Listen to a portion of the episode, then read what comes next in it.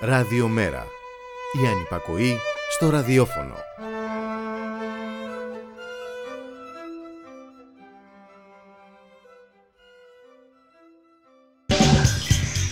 Μεταβάσεις. Η εκπομπή κίνησης ιδεών του Κέντρου Μετακαπιταλιστικού Πολιτισμού.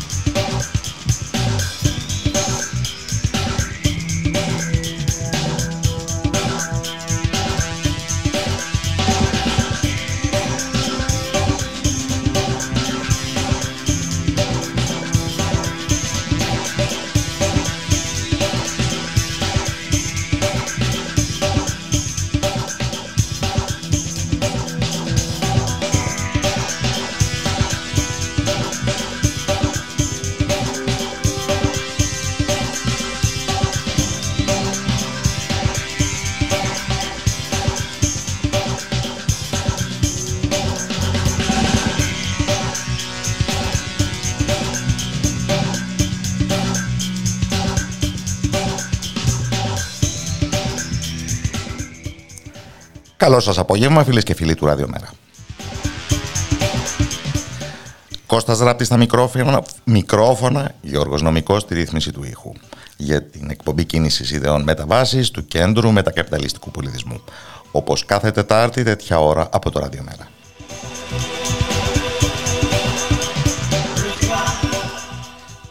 Και ναι, το ξέρουμε ότι όλοι ζούμε σε ένα βόθρο, αλλά μερικοί από εμάς κοιτάνε προς τα άστρα, κατά την γνωστή έκφραση. Τι συμβαίνει όμως όταν ο βόθρος εξάγεται προς τα άστρα; Τον ψευδοφιλοσοφικό αυτό ρεβασμό μου ενέπνευσαν τα νεότερα από τον Διεθνή Διαστημικό Σταθμό.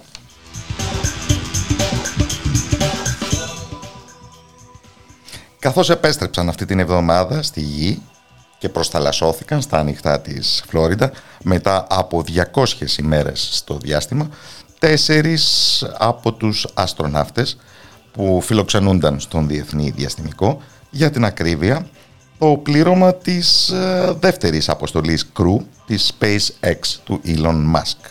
Πρόκειται για, τον, ε, για τους Αμερικανούς Σέιν Κίμπρο και Μέγαν Μακάρθουρ, τον Τόμα Πεσκέ της Ευρωπαϊκής Διαστημικής Υπηρεσίας και τον Ιάπωνα συνάδελφό τους Ακιχίκο Χοσίντε, οι οποίοι αφήνουν πίσω τους τρεις συναδέλφους τους, ε, έναν Αμερικανό και δύο Ρώσους που διαχειρίζονται γνωστόν και το Διεθνή Διαστημικό Σταθμό υπό την ηγεσία του Αντών Σκαπλέροφ και οι αντικαταστάτες τους στο πλαίσιο της τρίτης αποστολής ε, Space Crew αναμένεται να αναχωρήσουν αύριο. Η επιστροφή υπήρξε επιτυχής αλλά περιπετειώδης διότι χρειάστηκε όπως διαβάζουμε οι τέσσερις αστροναύτες να φορούν α, υπεραπορροφητικά εσώρουχα κοινώς πάνες ακράτειας για ενηλίκους μετά από την βλάβη στην τουαλέτα του σκάφους της επιστροφής στην γη. Ε, είναι πολλές οι μικρές και μεγάλες προκλήσεις που πρέπει να αντιμετωπίσει κανείς σε μια διαστημική πτήση, όπως είπε η αστροναύτης Μέγαν Μακάρθουρ, αλλά αυτή οπωσδήποτε είναι από τις περισσότερο, πώς να το πω, ενοχλητικές, οπωσδήποτε. Και να ήταν μόνο αυτό, γιατί η ίδια η φύση των συγκεκριμένων διαστημικών αποστολών μας λέει πολλά για τους καιρούς μας, αφού πρόκειται για μια πομπόδη επιχείρηση ιδιωτικοποίησης της εξερεύνησης του διαστήματος χάρη του υπερφιλόδοξου κυρίου Elon Musk στην πραγματικότητα με δημόσιο χρήμα υποτύπων outsourcing όσων υπηρεσιών μέχρι τώρα προσέφερε η NASA. Ναι, συμβαίνουν και αυτά. Τα έχει σχολιάσει προφητικά όμως με το δικό της τρόπο πριν από πολλά χρόνια η Λένα Πλάτωνος. Θυμάμαι αδερφή Αντωνιώνη στο Ζαμπρίνσκι Point να βομβαρδίζει η φοιτήτρια μέσα στο μυαλό της. Τον καπιταλισμό της. Θυμάμαι και κοτόπουλα, θυμάμαι και επιπλώσεις Χρυσά μαχαιροπύρουνα και κτίρια σε εκπτώσεις. Νεωρούνται μόνο μέσα στο μυαλό της Χαχα, στο χυπισμό της. Μικρή είχα δει σε όνειρο εφιαλτικό Πως ζούσα με ένα άλλο παιδί. Σε γυάλινο διαστημικό κλουβί. Και άνθρωποι νεκροί Ανέβαιναν από τη γη Ντυμένοι με κουστούμια γκρι. Κι όσο ανέβαιναν τόσο φούσκωναν Άμορφες μάζες νέων αστερισμών. Συγκρούσεις με το καθαρό μας το γυαλί. Άμορφες μάζες νέων αστερισμών. Ρακοσύλλεκτες διαστημικοί. Κρυσταλλοποιημένα ουράστρων αυτών.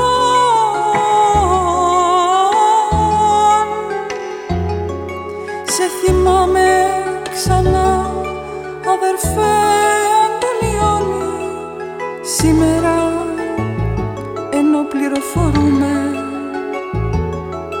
πως τα σκουπίδια αυτής της σφαίρας.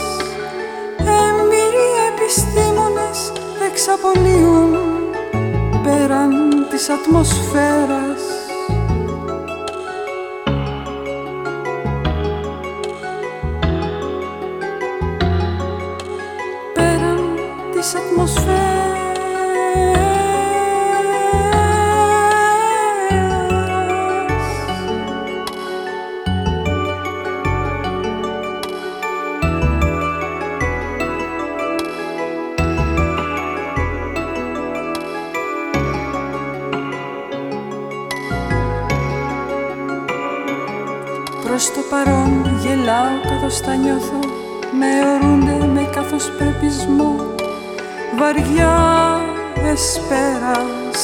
σχηματίζουν το νέο αστερισμό των σκουπιδιών. Πες μου, ε, πες μου Αντωνιώνη το πεπρωμένο εκείνων των παιδιών που γεννηθήκαν και θα γεννιούνται. Κάτω από τον αστερισμό των σκουπιδιών από τον μαγνητισμό των απορριμμάτων ποιο το περιεχόμενο των ποίηματων η αγάπη τους για την ωραία ή για το τέρας. Κάτω από τον μαγνητισμό των απορρίμματων ποιο το περιεχόμενο των ποίηματων η αγάπη τους για την ωραία ή για το τέρας. Η αγάπη τους για την ωραία ή για το τέρας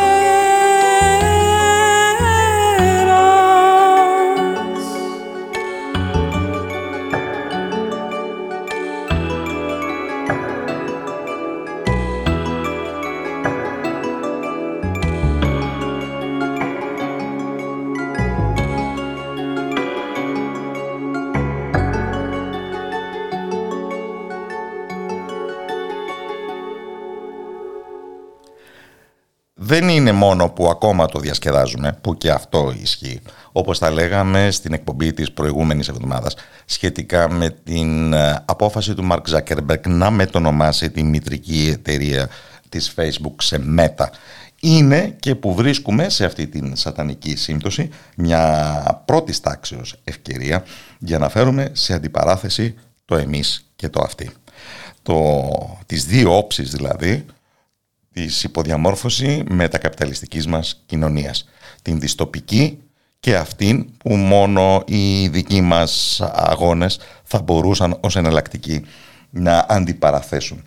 Είναι, άμα το θέλετε, με μια άλλη έννοια, μια αντιπαράθεση της ιεραρχικότητας που εκπροσωπεί μια κολοσιαία πολυεθνική εταιρεία και της οριζοντιότητας στην ε, οποία στηρίζεται και η έννοια της ε, peer-to-peer, ομότιμης όπως το μεταφράσαμε, παραγωγής και διακυβέρνησης. Και ο κύριος Βασίλης Κωστάκης είναι καθηγητής ομότιμης διακυβέρνησης στο Πανεπιστήμιο του Τάλιν στην Εσθονία και ερευνητής στο Πανεπιστήμιο του Χάρβαρντ και εγκατεστημένος στην δική μας Ήπειρος στα Γιάννενα. Θα άξιζε να συζητήσουμε πολύ ακριβώς τι παίζεται σε αυτό το τρίγωνο. Τον καλωσορίζω λοιπόν στην εκπομπή με όλη την ιδιοτέλεια του γεγονότος ότι πρόκειται για τον έναν από τους δύο συνομιλητές μαζί με τον Γιάννη Βαρουφάκη της εκδήλωσης που διοργανώνει την ερχόμενη Δευτέρα στο Σεράφιο του Δήμου Αθηναίων στις 7 το απόγευμα το Κέντρο Μετακαπιταλιστικού Πολιτισμού με τίτλο «Μετά τον καπιταλισμό τι, κοινά αγαθά και νέοι τρόποι παραγωγής, ιδιοκτησίας και διακυβέρνησης». Καλό απόγευμα από το Ραδιομέρα. Καλησπέρα. Μας δίνει λοιπόν η επικαιρότητα σχετικά με το Facebook μια καλή αφορμή για να βάλουμε σεράκια στην ε, συζήτησή μας ε, αναδεικνύοντας ακριβώς την αντιπαράθεση οριζοντιότητας και ιεραρχικότητας σε ένα σύγχρονο περιβάλλον όπου οι τεχνολογικές δυνατότητες και για τις δύο επιλογές πολλαπλασιάζονται. Ακριβώς. Ε, επειδή αναφερθήκατε προηγουμένως στο ΜΕΤΑ και στο ΜΕΤΑ, όχι το δικό σας ΜΕΤΑ, αλλά το ΜΕΤΑ του κυρίου Ζάκεμπεργκ, για να κατανοήσουμε καλύτερα το ΜΕΤΑ του κυρίου Ζάκεμπεργκ, είναι ενδιαφέρον να μελετήσουμε τι έχεις συμβεί στο πριν. Στο πριν το ΜΕΤΑ. Λοιπόν, δηλαδή πώς φτιάχτηκε το Facebook και άλλα τέτοια παρόμοια εγχειρήματα των μεγάλων επιχειρηματικών κολοσσών και γιατί ακριβώς ε, έχουν, πετύχει, ε, έχουν πετύχει στο να επηρεάζουν τις ε, ζωές μας και να μας απασχολούν ε, τόσο. Έχουμε μελετήσει λοιπόν αρκετά τα εγχειρήματα αυτά να καταλάβουμε τι συμβαίνει κάτω από αυτό το που συνήθως βλέπουμε εμείς ως χρήστες και χρήστριες των πλατφόρμων και των εταιριών αυτών. Και αυτό που έχουμε δει είναι ότι αυτές οι εταιρείες, το Facebook, η Google, η Amazon, είναι εταιρείες οι οποίες κατάλαβαν πολύ νωρίς τη δυναμική αυτής της ομότιμης από τα κάτω παραγωγής, δηλαδή τη δυνατότητα που έχουν σήμερα οι άνθρωποι τα τελευταία χρόνια με την αυξανόμενη πρόσβαση σε νέες τεχνολογίες, στο διαδίκτυο, σε υπολογιστές που είναι δια, διασυνδεδεμένοι δηλαδή, σε μέσα παραγωγής ε, και να χρησιμοποιήσουν αυτά τα μέσα παραγωγής για να παράξουν ε, αξία. Έτσι λοιπόν το Facebook ας πούμε κατανόησε την δυναμική αυτή και σε αυτό που βλέπουμε, στην πλατφόρμα δηλαδή, το Facebook χρησιμοποιεί ε, τη δυναμική αυτή. Επιτρέπει όλους μας να συνεισφέρουμε αξία, να καταναλώσουμε αξία, περιεχόμενο, αλλά από κάτω αυτό που δεν βλέπουμε δηλαδή, όπως ο Φεουδάρχης, ο παλιός ας πούμε, λοιπόν, έδινε την πρόσβαση στο αγρόκτημα και τα μέσα παραγωγής στους ανθρώπους για να παράξουν αξία. Όμως από κάτω, αυτό που κάνει το Facebook, τουλάχιστον στην παλιά φεδορχία, ήταν ορατό αυτό. Εδώ είναι αόρατο. Λοιπόν, ελέγχει την υποδομή αυτή και ε, αξιοποιεί την αξία που εμείς παράγουμε, την μεταπολεί και κερδοφορεί. Λοιπόν, και δεν είναι μόνο η αξία τα βίντεο ή το περιεχόμενο που εμείς συνεισφέρουμε στο Facebook. Είναι ότι, για παράδειγμα, και το Amazon και η Google και το Facebook έχουν χρησιμοποιήσει και λογισμικό. Λογισμικό το οποίο ε, είναι η ραχοκοκαλιά των πλατφόρμων αυτών, το οποίο λογισμικό έχει, έχει παραχθεί από τα κάτω, από ανθρώπους που έχουν, από αεραστέχνες ας πούμε παραγωγούς, αεραστέχνες με την έννοια του, του εραστή ας πούμε της, ε, της ε, παραγωγικής διαδικασίας. Ανθρώπους που δεν έχουν κατοχυρώσει πνευματική ιδιοκτησία στον κώδικα και ε, που ένας με τον άλλον τον αλληλοσυμπληρώνονται ναι. και αλληλοβελτιώνονται. Ναι, ναι. Ακριβώς. Τώρα έχουν κατοχυρώσει ένα, ένα, ένα είδος πνευματικής ιδιοκτησίας που είναι διαφορετικό ε, από, το, από, την, από το copyright που ξέρουμε ή τη πατέντα. Ε, δηλαδή, όλες αυτές οι κοινότητες λοιπόν, που παράγουν ελεύθερο λογισμικό, οι κοινότητες που παράγουν την εγκυκλοπαίδεια Wikipedia, Wikipedia στα ελληνικά, χρησιμοποιούν ε, άδειες νομικές για να κατοχυρώνουν ε, την παραγωγή, όμως ουσιαστικά είναι άδειες οι οποίες οι οποίες, ε, επιτρέπουν την... Ε, Κατοχυρώνουν τον μη εμπορευματικό χαρακτήρα του εγχειρήματος. Δεν είναι copyright, αλλά copyleft. Ακριβώς, ακριβώς, ακριβώς. Λοιπόν, ε, κάποιες από αυτές τις άδειες όμως επιτρέπουν ακόμα και την εμπορική χρήση ε, του κώδικα κτλ. Και, και έτσι λοιπόν αυτές οι μεγάλες εταιρείες ε, εκμεταλλεύονται ε, αυτή τη γνώση που παράγεται κατά αυτόν τον τρόπο λοιπόν, και, και το σκοπούν. Λοιπόν, χωρίς να συνεισφέρουν πίσω ε, κατά ανάλογο τρόπο, τώρα το τι είναι ανάλογος τρόπος χωράει πολλή συζήτηση, αλλά έτσι πολύ απλά να δώσω ένα παράδειγμα, σκεφτείτε ότι παλιά η IBM ας πούμε παρήγαγε λογισμικό.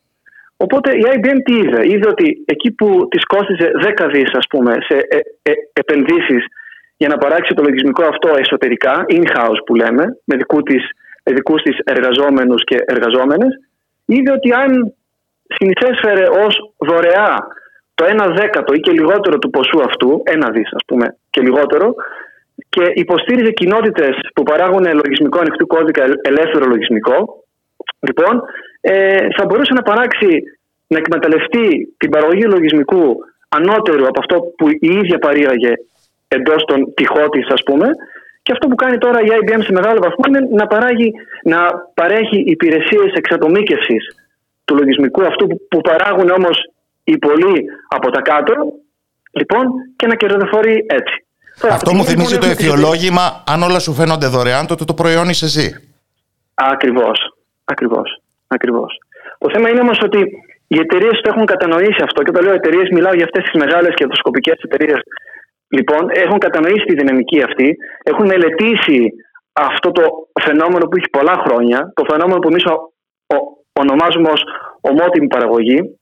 Λοιπόν, ε, και από την άλλη όμως τα κράτη, παραδείγματο χάρη, λοιπόν, δεν έχουν κατανοήσει τη δυναμική αυτή, δεν έχουν επενδύσει όπως θα έπρεπε και στηρίξει αυτή τη μορφή παραγωγής που είναι από τα κάτω, που είναι ε, με συμμετοχικό τρόπο και που ε, διαχέει τη γνώση σε όλη την κοινωνία, ας πούμε. Όχι μόνο τα κράτη, αλλά και η ίδια η κοινωνία των ε, πολιτών. Υπολείπεται ναι, στην ναι, αξιοποίηση ναι, ναι, αυτών των νέων όπλων, αλλά έχει ενδιαφέρον ότι τέτοιου τύπου ε, τεχνο, ιδιωτική τεχνολογική κολοσσή καταφέρνουν να ξεπεράσουν σε ισχύ τα ίδια τα κράτη και να ξεφύγουν από τη δικαιοδοσία τους. Ποιος ρυθμίζει το, τη Facebook, την Meta πλέον; Είναι ένα Ακριβώς. Ακριβώς. Ακριβώς. Αλλά σε ποια ρυθμιστική αρχή πολύ... υπακούει; Ναι, ε, ε, αυτό είναι πολύ μεγάλο θέμα συζήτησης. Αυτό που εγώ θα ήθελα όμως να φέρω στο προσκήνιο, γιατί εδώ πέρα δεν συζητάμε απλά για μια κριτική του όλου αυτού του συστήματος, αλλά πώς μπορούμε να φτιάξουμε μια εναλλακτική, μια δημιουργική παραγωγική εναλλακτική σε αυτό το πράγμα που ζούμε. Πώς μπορούμε να παράξουμε δηλαδή με διαφορετικό τρόπο λογισμικό. Το κάνουμε ήδη χρόνια και δεν το ξέρουμε. Πώς μπορούμε να παράξουμε με διαφορετικό τρόπο γνώση, το κάνουμε πολλά χρόνια και δεν το ξέρουμε. Πώς μπορούμε να παράξουμε ανεμογεννήτρες ήπια κλίμακας, πώς μπορούμε να παράξουμε προσεκτικά ρομποτικά μοσχεύματα, πώς μπορούμε να παράξουμε αγροτικά μηχανήματα που θα είναι προσαρμοσμένα στις ανάγκες των τόπιων κοινοτήτων και πολλά, άλλα, και πολλά τέτοια πράγματα. Και με άλλα λοιπόν, λόγια, πώς η συλλογική ευφυα και η συλλογική εργασία Ακριβώς. που αναπτύσσεται οριζόντια δεν θα τίθεται όπως συμβαίνει μέχρι τώρα στην υπηρεσία Ακριβώς. των ιεραρχημένων αυτών κολοσσών. Και πρόκειται ακριβώς για το θέμα της εκδήλωσης της επόμενης Δευτέρας ε, στο Σεράφιο του Δήμου Αθηναίων. Ε, ας ορίσουμε λίγο με μεγαλύτερη σαφήνεια την έννοια της ομότιμης παραγωγής. Ε, ουσιαστικά αυτός είναι ένας όρος, ε, η ομοτιμία τέλος πάντων, που περιγράφει μια, ε, ε, ένα είδος ανθρώπινης ε, σχέσης που δεν είναι καινούριο. Υπάρχει από τις πρώτες κοινωνίες των ανθρώπων που μαζευτήκανε και κάνανε το εξής. Ο καθένας και η καθεμιά συνεισέφερε ανάλογα με τις, ε, με τις δυνατότητες του της και παρήγαγε και ε, κατανάλωνε ή χρησιμοποιούσε τέλος πάντων ανάλογα με τις ανάγκες που είχε. Λοιπόν, υπάρχουν και άλλες λέξεις για να περιγράψουν αυτό. Ε, λοιπόν, αλλά ο όρος λοιπόν που σήμερα χρησιμοποιείται με αφορμή τα πρώτα δίκτυα, τα μότιμα δίκτυα στο διαδίκτυο, όπως ήταν παλιότερα το Napster, τα Torrent κτλ. Λοιπόν, χρησιμοποιήθηκε αυτός ο όρος για να περιγράψει αυτή, αυτού του είδους τη σχέση, η οποία παλιότερα όμως ήταν το εξής πρόβλημα. Όταν λοιπόν οι πρώτες κοινωνίες που είχαν έτσι κι αλλιώς ε, ομότιμες σχέσεις παραγωγής μεγαλώνανε, ήταν πολύ δύσκολο λοιπόν να, να συντηρηθούν αυτές οι ομότιμες σχέσεις παραγωγής. Ξαναλέω, ο καθένας συνεισφέρει ό,τι θέλει και ο καθένας καταναλώνει ό,τι θέλει. Πολύ έτσι πρόχειρα να το πω. Λοιπόν, όταν μεγαλώνουν αυτές οι κοινωνίες, ο θόρυβος, τα κόστη συντονισμού μεταξύ των ανθρώπων, αντί να συνεννοηθούν πολλοί άνθρωποι λοιπόν για το πώς θα οργανωθεί η παραγωγή. Ήταν τόσο μεγάλα τα, τα κόστη συνεννόησης τέλος πάντων, όπου ε, η ιεραρχία, λοιπόν η αυστηρή μάλλον η ιεραρχία αναδείχθηκε ως βασικό τρόπος οργάνωσης των κοινωνιών. Ακόμα πληρώνουμε τα σπασμένα όμως... της νεολιθικής επανάστασης που έφερε την εξουσία στη ζωή μας. Ακριβώς. Λοιπόν, το θέμα είναι όμως ότι τα τελευταία χρόνια οι άνθρωποι έχουν πρόσβαση σε νέα μέσα παραγωγής που τους επιτρέπουν τα νέα μέσα παραγωγής αυτά να αυτοοργανώνονται λοιπόν οι άνθρωποι και αυτές οι ομότιμες σχέσεις παραγωγής μπορούν πλέον να κλιμακωθούν. Δηλαδή εκεί που, που ήταν 10 άτομα, ας πούμε, δείτε τη Wikipedia για παράδειγμα, λοιπόν, που είναι μια εγκυκλοπαίδεια στην οποία συμμετέχουν χιλιάδες άτομα. Λοιπόν, και ποιος θα σας έλεγε εσάς το 2001, όταν, όταν, όταν ξεκίνησε αυτό το εγχείρημα, ότι λοιπόν ένα εγχείρημα οργανωμένο κατά τέτοιο τρόπο, σε μια ομότιμη βάση, ο καθένας ή η καθεμιά σύμφωνα με τις δυνατότητές του, ε, στον καθένα σύμφωνα με τις ανάγκες του, λοιπόν, ότι θα κατάφερε να έβγαζε εκτός αγοράς ε, το αντίστοιχο ανταγωνιστικό εγχείρημα της Microsoft, τη Microsoft Encarta, η οποία προπήρχε, η ηλεκτρονική εγκυκλοπαίδεια ψηφιακή λοιπόν της Microsoft, και μετά από 200, δεν θυμάμαι, 270 χρόνια, 50 δεν είμαι σίγουρος, θα έβγαζε εκτός ε, έντυπης ε, ε, παραγωγής στην εγκυκλοπαίδεια Βρυτάνικα. Ένα δηλαδή εγχείρημα που οργανώθηκε με έναν τρόπο ο οποίος θεωρήθηκε τα πρώτα χρόνια ως εξαίρεση ε, από τους οικονομολόγους και τους μελετητές και τις μελετήτριες τέλος πάντων το, της οικονομίας, του πώς, της επιστήμης που μελετά πώς παράγουμε εμείς οι άνθρωποι και πώς ζούμε όλοι μαζί. Όλα αυτά όμως μοιάζουν με νησίδες μη ιεραρχικότητας σε μια κοινωνία και σε έναν κόσμο που είναι, εξακολουθεί να είναι οργανωμένος αλλιώς. Και τα πράγματα ναι. δεν μεταμορφώνονται απλώς στη βάση ενός τεχνολογικού δετερμινισμού, έτσι δεν είναι; Αυτό είναι το πολιτικό ακριβώς. μας ερώτημα. Ακριβώς. Το θέμα είναι ακριβώς αυτό που λέτε, ότι πρώτον η τεχνολογία δεν είναι ουδέτερη. Η τεχνολογία έχει συγκεκριμένη πολιτική κατεύθυνση, την οποία πρέπει να την επηρεάσουμε και την επηρεάζουν πάρα πολλά διαφορετικά συμφέροντα. Λοιπόν, και όπως η ομότιμη δυναμική και ομότιμες τεχνολογίες μπορούν να χρησιμοποιηθούν για να έχουμε το Facebook, λοιπόν, μπορούν να χρησιμοποιηθούν για να έχουμε την Wikipedia. Μπορούν να χρησιμοποιηθούν για να έχουμε το Bitcoin και μπορούν να χρησιμοποιηθούν για να έχουμε πολλά άλλα εγχειρήματα τα οποία είναι λιγότερο γνωστά. Ε, καλά, φυσικά το ελεύθερο λογισμικό, GNU Linux και πολλά άλλα τέτοια λοιπόν, λογισμικά τα οποία είναι τα πιο ε, αξιόπιστα σήμερα και χρησιμοποιούνται ευρέως, αν και εμείς δεν το ξέρουμε, αλλά έτσι τρέχει το διαδίκτυο, με τέτοιου είδους λογισμικά, με λογισμικά που, που, που έχουν δημιουργηθεί όπως και η Wikipedia.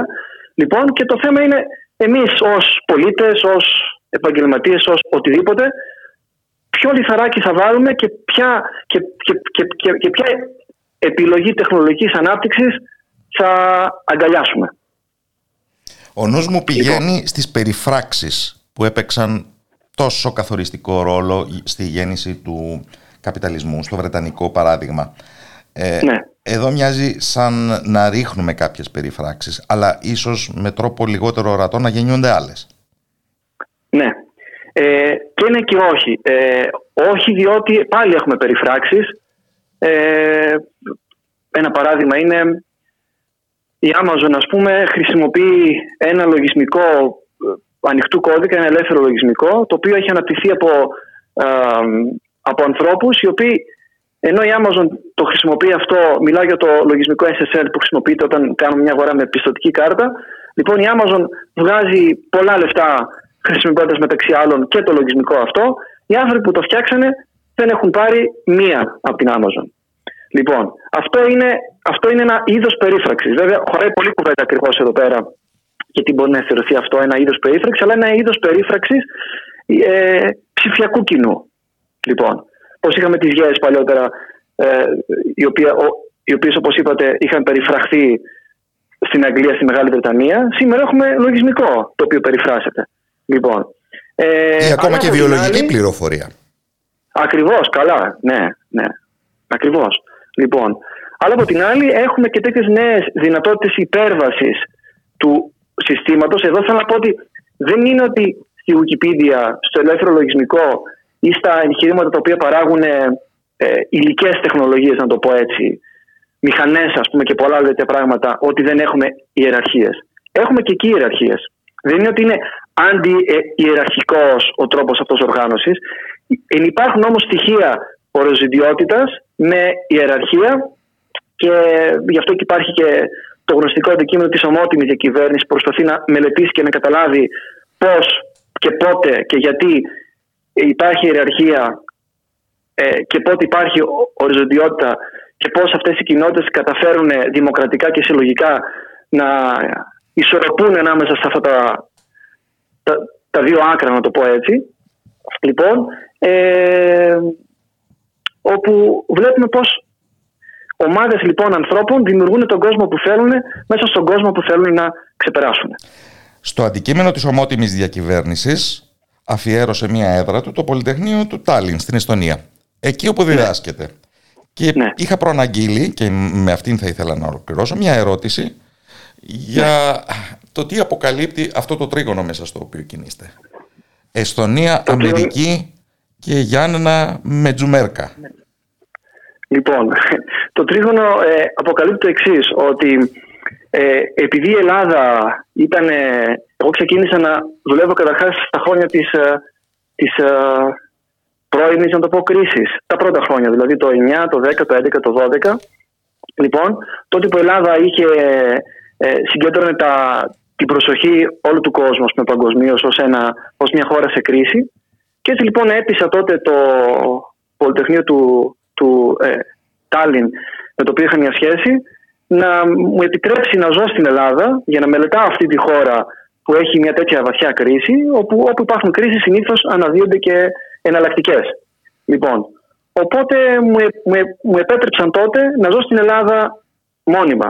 Και σιγά σιγά μου επέτρεψαν να δημιουργήσω μαζί με φίλους εδώ πέρα και άλλους και άλλες συνοδοιπόρους και συνοδοιπόρησες να δημιουργήσουμε τη δικιά μας ομάδα έναν, μια ερευνητική κολεκτίβα που έχει έδρα τα Γιάννενα λοιπόν η οποία προσπαθεί όχι μόνο να μελετήσει αλλά να, να δημιουργήσει εναλλακτικές που θα μπορούσαν τότε να ε, λύσουν τα θέματα της ε, κρίσης που αντιμετώπιζε η Ελλάδα και όχι μόνο. Όπως τώρα βλέπουμε, αυτή είναι μια γενικευμένη κρίση. Λοιπόν, ε, και κάπου μετά αργότερα μπήκε και η Αμερική στο παιχνίδι διότι μυριστήκαν ότι κάτι ενδιαφέρον συμβαίνει εδώ πέρα και μας προσεγγίσανε και δημιουργήθηκε αυτή η συνεργασία λοιπόν και με την ε, άλλη πλευρά του Ατλαντικού. Το ότι μια πρώην Σοβιετική δημοκρατία με ούτε δύο εκατομμύρια κατοίκους όπως η Εστονία ε, είναι τόσο βαθιά χωμένη στις νέες τεχνολογίες είναι από μόνο του εντυπωσιακό.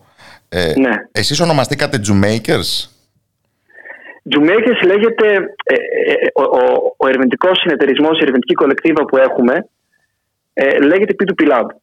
Τώρα, το P2P Lab έχει έδρα τα Γιάννη, αλλά έχει, έχει περίπου 20-21 εργαζόμενους και εργαζόμενες από πολλά μέρη του κόσμου. Κάποια από τα άτομα αυτά όμως ζουν ε, στην Ελλάδα και συγκεκριμένα στα Γιάννενα. Οπότε πήραμε κάποια χρήματα από, από ευρωπαϊκά προγράμματα που μας χρηματοδοτούν για να κάνουμε έρευνα και είπαμε ότι θέλουμε να δημιουργήσουμε ε, μια ε, προεικονιστική κατάσταση ας πούμε του μοντέλου που εμείς μελετάμε σε έναν ορεινό δήμο όπου ξέρετε στους ορεινούς δήμους έχει και μεγάλα περιθώρια ευελιξίας, ας πούμε, όπως είναι ο Δήμος Βορείων Τζουμέρκων. Και εκεί δημιουργήθηκε μαζί με τη συμμετοχή ντόπιων ε, ανθρώπων, κάποιοι καταγόμαστε και από εκεί, ας πούμε. Λοιπόν, ε, η ομάδα των Τζουμέικερς ή αλλιώς των Τζουμαστόρων και Τζουμαστορισών, λοιπόν, ε, η οποία αυτή η ομάδα έχει, ένα, έχει φτιάξει ένα μικρό εργοστάσιο ας πούμε, με σύγχρονες και κλασικές τεχνολογίες κατασκευής με σκοπό να αξιοποιήσει τη γνώση που υπάρχει εκεί πέρα έξω ελεύθερη, ως κοινό δηλαδή, ε, για να κατασκευάσει ε, μηχανήματα και άλλες λύσεις για τους ντόπιους αγρότες εκεί πέρα για την, για την αγροτική παραγωγή μικρής κλίμακας. Οπότε έχουμε ένα εργοστάσιο, ας πούμε, ένα μικρό εργοστάσιο, ένα, έναν χώρο επόασης νέων ιδεών κτλ. που χρησιμοποιεί ελεύθερη γνώση και εργαλεία που σου επιτρέπουν να, να τοπικοποιήσεις την κατασκευή για να λυθούν τοπικά προβλήματα που αφορούν Πώς μπορώ να καρφώσω ένα πάσαλο, πώς μπορώ να καλλιεργήσω τη γη μου με ένα, με ένα, με ένα, με ένα, με ένα αυτοματοποιημένο μηχάνημα λοιπόν ή με μια άλλη λύση που με επιτρέπει τέλος πάντων πιο αποδοτικά να το κάνω, που όμως ή πώς μπορώ να παράξω ενέργεια αυτή τη στιγμή με ανεμογεννήτριες ήπιας κλίμακας κτλ. Που όμως αυτά τα μηχανήματα βασίζονται σε ελεύθερη γνώση που δημιουργείται παγκόσμια, όμως κατασκευάζονται τοπικά, έτσι ώστε να μπορεί ο, ο χρήστης, ας πούμε, ή ο χώρος των Zoommakers σε συνεργασία με τον χρήστη να συντηρεί το εργαλείο, να μην χαλάει το εργαλείο, να ε, κατασκευάζει το εργαλείο και να είναι προσαρμοσμένο το εργαλείο στις ανάγκες και στις βιοκλιματικές συνθήκες του τόπου. Έκτακτα. Ήταν ο καθηγητής και μέλος του Συμβουλευτικού Σώματος του ΜΕΤΑ, να συμπληρώσω, Βασίλης Κωστάκης, τον οποίο και ευχαριστώ θερμά.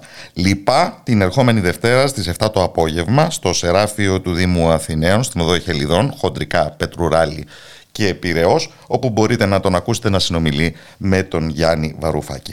Καλό απόγευμα από το Ράδιο Μέρα.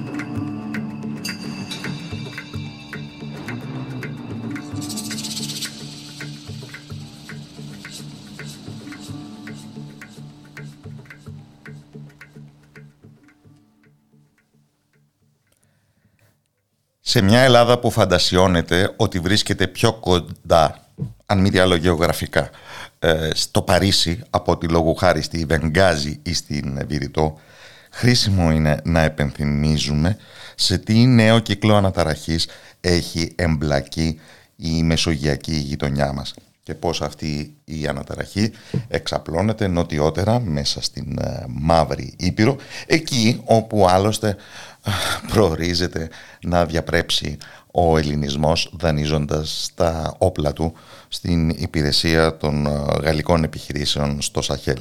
Αλλά τα γεγονότα και τα μηνύματα των τελευταίων ημερών δεν μπορούν να παραγνωριστούν. Έχουμε την πολύ μεγάλη αποσταθεροποίηση του Λιβάνου, απέναντι στον οποίο ξεσπάει πια η οργή του οίκου των Σαούντ για την αδυναμία του να εμπεδώσει τοπικά στηρίγματα και να ανταγωνιστεί έπαρκώς την Ιρανική επιρροή. Έχουμε στο Σουδάν ένα κρίσιμο πραξικόπημα, αντιπραξικόπημα ε, σε μια σοβούσα έτσι κι αλλιώς ε, λαϊκή εξέγερση και έχουμε βέβαια και τις εξελίξεις στη Λιβύη ε, με τις αναμενόμενες προεδρικές και βουλευτικές εκλογές, το Μπραντεφέρ ανάμεσα σε όσους τελούν υπό την επιρροή της Τουρκίας και άλλων δυνάμεων, μια υπουργό εξωτερικών που απολύεται και επαναπροσλαμβάνεται και ούτω καθεξής. Θα ήθελα αυτά να μας τα εξηγήσει μια γνώστρια των θεμάτων. Καλωσορίζω λοιπόν την κυρία Μαρίνα Ελευθεριάδου, διδάσκουσα του Πανεπιστημίου Πελοποννήσου. Καλό απόγευμα τώρα. Γεια σας. Καλό απόγευμα. Θα θέλατε συνοπτικά να ξεκινήσουμε από το τι συμβαίνει στο Σουδάν; Ε, ναι, στο Σουδάν έχουμε ένα ξεκάθαρο ε, πραξικόπημα ε, από τον ε, στρατηγό Αλμπουρχάν. Ε, σε συνεργασία με τον ε, Ντάγκαλο, όπως είναι γνωστός σε Μέκη και είναι σημαντικό να το αναφέρουμε αυτό γιατί ο δεύτερος είναι ε, διοικητής επικεφαλής των λεγόμενων Rapid Support Forces, το, το RSF ε, οι οποίες είχαν εμπλακεί και στις ε, σφαγές στο Ταρφού, έχουν ρόλο και, στην, ε, και στο νοσήλιο στην ε, Ιεμένη. Ε, άρα αυτό δείχνει και τον χαρακτήρα των ε, δυνάμεων αυτό. Ε, Έχει εμπεδοθεί αυτό το πραξικόπημα ή εξακολουθεί να αναμετριέται με τη λαϊκή αντίσταση; Γιατί καταλαβαίνω ότι η καταστολή είναι ματηρή. Ε, Κοιτάξτε, τα πραξικοπήματα για να σταθεροποιηθούν, αν μπορούμε να χρησιμοποιήσουμε αυτό τον όρο, ε, συνήθως θέλουν μερικές εβδομάδες με μερικούς ε, μήνες. Ε, άρα ε, θα πρέπει να περιμένουμε να δούμε τι θα γίνει. Το ζήτημα είναι βέβαια ότι το πραξικόπημα στηρίζεται από μεγάλη μερίδα του στρατού και από την αντίθετη πλευρά και η μεταβατική κυβέρνηση αλλά και ο, ο λαός του ε, Σουδάν αυτή δεν στηρίζει το πρακτικόπημα, μια μερίδα στηρίζει το πρακτικόπημα, ε, δεν έχουν τα, ε, τα εργαλεία και τα όπλα μεταφορικά και κυριολεκτικά για να ε, αντιδράσουν σε αυτό. Υπάρχει Βέβαια το πρόβλημα, ναι. το πρόβλημα για τους ε, είναι ότι ε, δεν φρόντισαν να ε, δημιουργήσουν και εσωτερικές συμμαχίες με κόμματα και δυνάμεις ε, εντός του, ε, του Σουδάν. Έχουν βέβαια τη στήριξη ε, της μερίδας του πολιτικού κόσμου που προέρχεται από το προηγούμενο ε, καθεστώς, αλλά ενδεχομένως αυτό δεν θα είναι αρκετό. Αυτό που, είχε, αυτό που είχε ρίξει η λαϊκή κινητοποίηση. Ακριβώς, ναι, το καθεστώς του Μπασίρ. Βέβαια έχουν τη στήριξη της Αιγύπτου που ενδεχομένως αυτό είναι ε, πιο σημαντικό από τα, όλα τα υπόλοιπα ε, γιατί ε, το πρακτικό βήμα αυτό έχει πάρα πολλά κοινά στοιχεία και κοινά χαρακτηριστικά με το, ε, με την, το πρακτικό βήμα στην Αίγυπτο και την ανατροπή της κυβέρνησης ε, ε, του Μόρφη το 2013. Και σε μια συγκυρία που ούτως ή άλλως το ενδιαφέρον της Αιγύπτου είναι κατεξοχήν στραμμένο στην αντιπαράθεση με την Αιθιοπία για τον έλεγχο των υδάτων του Νείλου. Το μεγάλο φράγμα που έχει κατασκευάσει η Αιθιοπία κοντά στα σύνορα ναι, με το ναι, ναι. Σουδάν ε, ε, απειλεί τα Αιγυπτιακά συμφέροντα. Δήλωσε, δήλωσε ότι θα προχωρήσει στους ε, σχεδιασμούς και μην ξεχνάμε ότι και η Αιθιοπία στην περίοδο ε, έχουν ε, ξεκινήσει πάλι οι συγκρούσει στο Τιγράη που είχαν λίγο ηρεμήσει τα πράγματα τους προηγούμενες μήνες. Άρα θα λέγαμε ότι ευρύτερα η περιοχή ε, είναι σε μια αναταραχή και όλα τα, αυτά που αναφέρατε νωρίτερα. Εγώ θα προσέθετα και το πολιτικό πρακτικόπημα στην Τινησία για να το κινηθούμε πιο mm-hmm. ε, δυτικά, αλλά και την ε, κρίση στις σχέσεις ε, Αλγερίας-Μαρόκου ε, το προηγούμενο ε, διάστημα. Γενικότερα όλη η περιοχή... Όλη η Βόρεια Αφρική μοιάζει ναι, αποσταθεροποιημένη. Ακριβώ, ακριβώς. Ε, ναι. Και μοιάζει σαν πολύ ξένοι δάκτυλοι να ξύνουν την περιοχή. Αλλά για να κλείσουμε το ζήτημα του Σουδάν, μπορούμε να δούμε μια διάσταση ειδικότερου ελληνικού ενδιαφέροντος σε όσα συμβαίνουν εκεί; Με την έννοια ότι εδώ χτυπιούνται δι' αντιπροσώπων η Σαουδική Αραβία και η Αίγυπτος με την Τουρκία η οποία επιχείρησε να απλώσει την επιρροή της στο Σουδάν και είχε υπογράψει και συμφωνία για να νοικιάσει για έναν αιώνα περίπου μια ε, Σουδανική νήσο στην Ερυθρά θάλασσα απέναντι ακριβώς από τη Σαουδική Αραβία. Ε, κοιτάξτε, ε, η, να ξεκινήσω από την Τουρκία ε, που μας ενδιαφέρει και πιο άμεσα. Ε, η Τουρκία πλέον εμπλέκεται σε πάρα πολλές περιοχές. Ε, δεν έχουν όλες σχέση ε, με την Ελλάδα γιατί τα συμφέροντα της Ελλάδας και η επιρροή της Ελλάδας είναι λίγο πιο ε, περιορισμένη. Ενδιαφέρον να συγκρίνουμε σε ποια γεωγραφική ακτή να αναφέρεται ο ένας και σε ποια ο άλλος. Ακριβώς. Ε, αλλά σίγουρα αυτό που συμβαίνει στην ε, περιοχή της ε, Ανατολικής Αφρικής θα πρέπει να το δούμε στο πλαίσιο της ευρύτερης κινητικότητας που υπάρχει στην περιοχή εδώ και αρκετά χρόνια. Δεν είναι δηλαδή μόνο ε, η Τουρκία, η Σαουδική Αραβία, ε, η Κίνα, η Ρωσία, ε, η ΙΠΑ, η Γαλλία, τα Εμμυράτα, όλες αυτές οι χώρες προσπαθούν να υπογράψουν συμφωνίες, να δημιουργήσουν βάσεις στο Σουδάν, στη Σομαλία, την Αιθιοπία, την Ερυθρέα, την Ιεμένη προφανώς, όλες αυτές τις ε, χώρες. Εγώ θα έλεγα ότι εντάσσεται σε αυτή γενικότερη την κινητικότητα που υπάρχει μεταξύ των μεγάλων δυνάμεων, θα λέγαμε και των περιφερειακών ε, δυνάμεων στην ε, περιοχή. Και με το βλέμμα στραμμένο προς την μακρινή Κίνα, η οποία διεισδύει οικονομικά στην Μαύρη Ήπειρο. Ε, σίγουρα και όλο αυτό το, το μεγάλο project της Κίνας, το Belt and Road Initiative, ε, πλέον έχει ε, διεισδύσει εις βάθος ε, και στην Αφρική και θα λέγαμε μάλιστα ότι σε κάποιο βαθμό ξεκίνησε και από την Αφρική και μάλιστα ε, διάβαζα και πρόσφατα μία έρευνα που έχει γίνει που συνέκρινε την ε, επιρροή και οικονομική και πολιτική των ΗΠΑ και της Κίνας στις χώρες της ε, Αφρικής ε, και έδειχνε ότι, ανάλογα βέβαια με τη χώρα, ότι η επιρροή της Κίνας πλέον είναι ε, ισχυρότερη από αυτή των, ε, τον ΗΠΑ. Και μάλιστα ε, ειδικά στις χώρες που μόλις αναφέραμε, το Σουδάν και την Αιθιοπία. Ε, ναι, ναι, σίγουρα, σίγουρα, ναι. Να επικεντρώσουμε ε, όμως γιατί, Ναι, ναι. Ε, γιατί σε αυτές το πλεονέκτημα που έχει η Κίνα έναντι των, ε, των ΗΠΑ είναι ότι η Κίνα δεν επεμβαίνει, δεν ενδιαφέρεται για τις εσωτερικέ υποθέσεις των χωρών αυτών. Και επίσης ότι επενδύει. Και, ε, και επενδύει χωρίς να ζητάει ανταλλάγματα σε επίπεδο ξέρω, ανθρωπίνων δικαιωμάτων ε, και το καθεξής. Ε, για παράδειγμα, στην Αιθιοπία η Κίνα ε, επενδύει, έχει επενδύσει πάρα πολλά χρήματα και σε υποδομές ε, και σε άλλα ε, project και όταν ξεκίνησε η κρίση στο Τιτρά, η Κίνα ε, ε, δεν αναφέρθηκε καθόλου στο, στο θέμα και μάλιστα όταν ρωτήσει αυτά είναι ζητήματα της Αιθιοπίας, δεν είναι δικιά μας ε, υπόθεση. Να επικεντρώσουμε ε, όμως τη Λιβύη που πέρσι κυριαρχούσε στην ελληνική δημόσια συζήτηση, ενώ τώρα κάνουμε πώ την ξεχνάμε. Ε, γιατί μας βολεύει να την ξεχνάμε ενδεχομένως. Ε, Α πιάσουμε λοιπόν τα άβολα. ναι. Λοιπόν, ε, η Λιβύη, ε, όπως ε, θα γνωρίζετε, θεωρητικά θα έχει εκλογές σε 1,5 μήνα, σχεδόν στις 24 Δεκεμβρίου, που σύμφωνα και με την συμφωνία ειρήνευσης που ε, και η κατάποψη κυρώσεων στα τέλη του 2020 και ύστερα ο σχηματισμό της μεταβατική κυβέρνησης ε, στις αρχές του 2021 ε, ορίστηκε ως ημερομηνία για τις εκλογές στα τέλη της, ε, ε του 2021. Και βουλευτικές και προεδρικέ θα συμπέσουν; Ε, εδώ τίθεται ένα ζήτημα.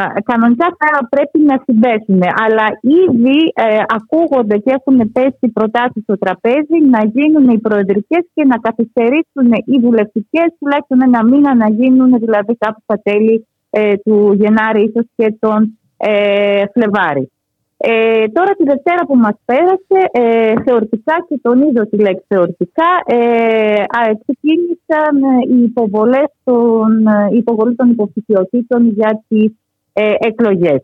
Βέβαια τίθεται ένα μεγάλο πρόβλημα ότι ακόμα και τώρα μία ανάσα πριν τις ε, εκλογές δεν υπάρχει συμφωνία ούτε ως προς τα ποιος μπορεί να υποβάλει ε, υποψηφιότητα, ούτε όσο στην ακριβή διαδικασία, αλλά και, και ακόμα και τα διαδικαστικά το πώς θα γίνουν οι ε, εκλογές. Για να ε, φανταστείτε δεν έχουν ακόμα και φτιαχτεί και οι εκλογικοί κατάλογοι ε, βάσει των οποίων θα, θα γίνουν οι εκλογές. Και υπάρχουν ε, συγκρούσεις, αντιπαραθέσεις, δηλαδή πριν από ε, κάπου το Σεπτέμβριο έχω την εντύπωση η το κοινοβούλιο στο, στο Μπρουκ, ε, ο, ε, ο Αγγίλας Άλεξ που είναι ο, ε, ο πρόεδρος της Βουλής του Μπρουκ παρουσίασε ένα εκλογικό νόμο το οποίο οι αντίπαλοι του ισχυρίστηκαν ότι ο στόχος του ήταν να ευνοήσει τον, τον Χαφτάρ.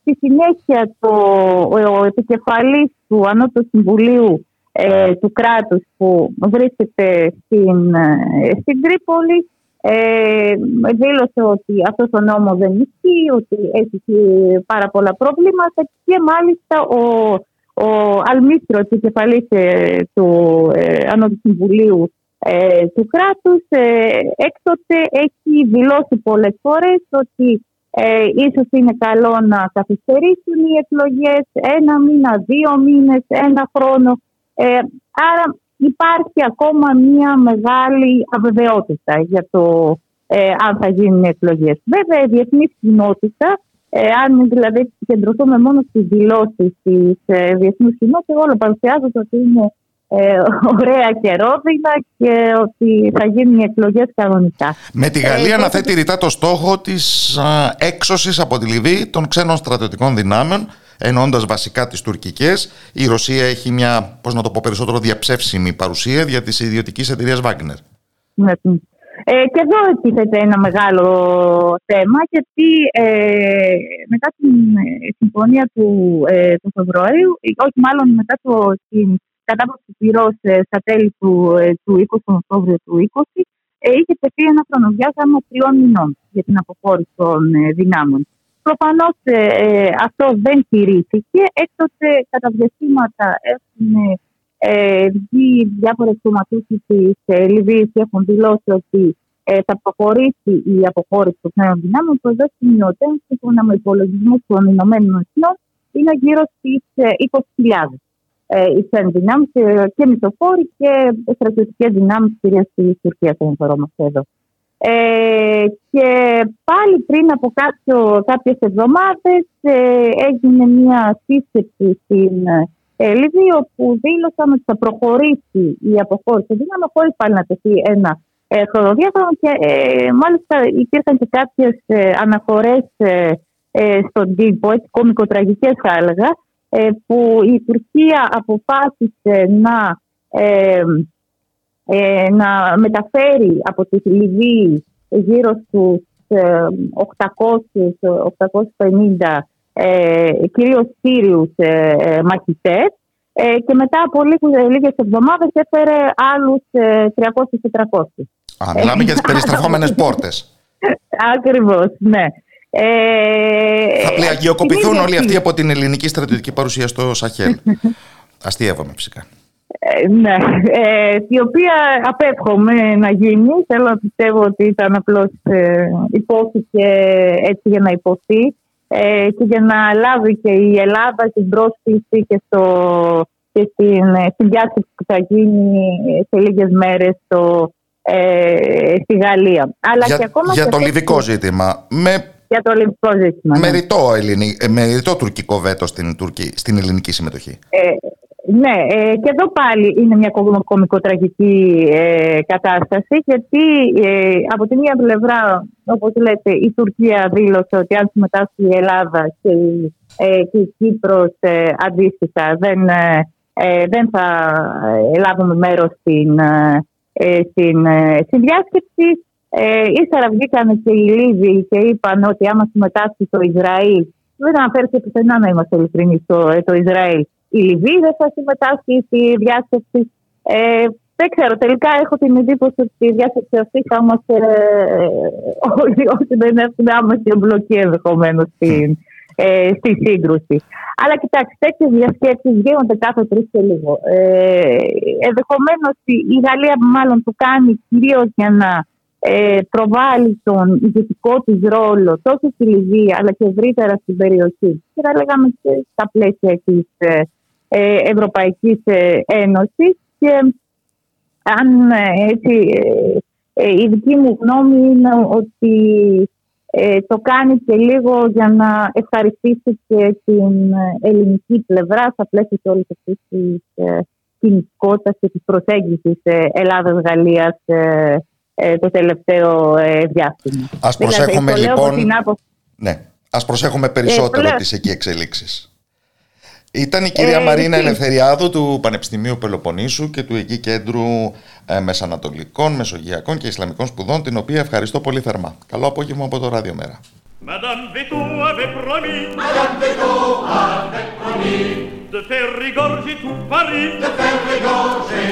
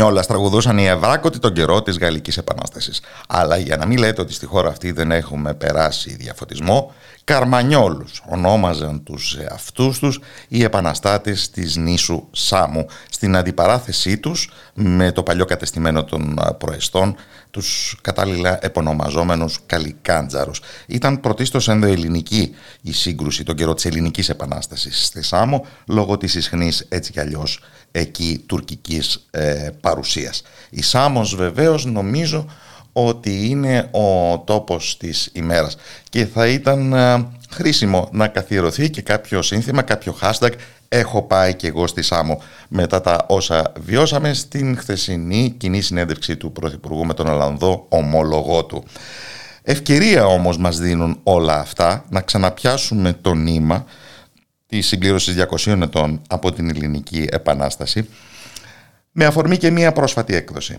Το βιβλίο ε, «Επανάσταση, κρίση, επανάσταση» η Ελλάδα από το 1821 έως το 2021 που κυκλοφόρησε από τις εκδόσεις τόπος σε συνεργασία με τον Όμιλο Μαρξιστικών Ερευνών σε επιμέλεια του Δημήτρη Καλτζόνη, καθηγητή θεωρίας κράτους και δικαίου στο Πάντιο Πανεπιστήμιο, τον οποίο και καλωσορίζω στην εκπομπή. Καλό απόγευμα από το Ράδιο Μέρα. Καλησπέρα σας, καλησπέρα σας.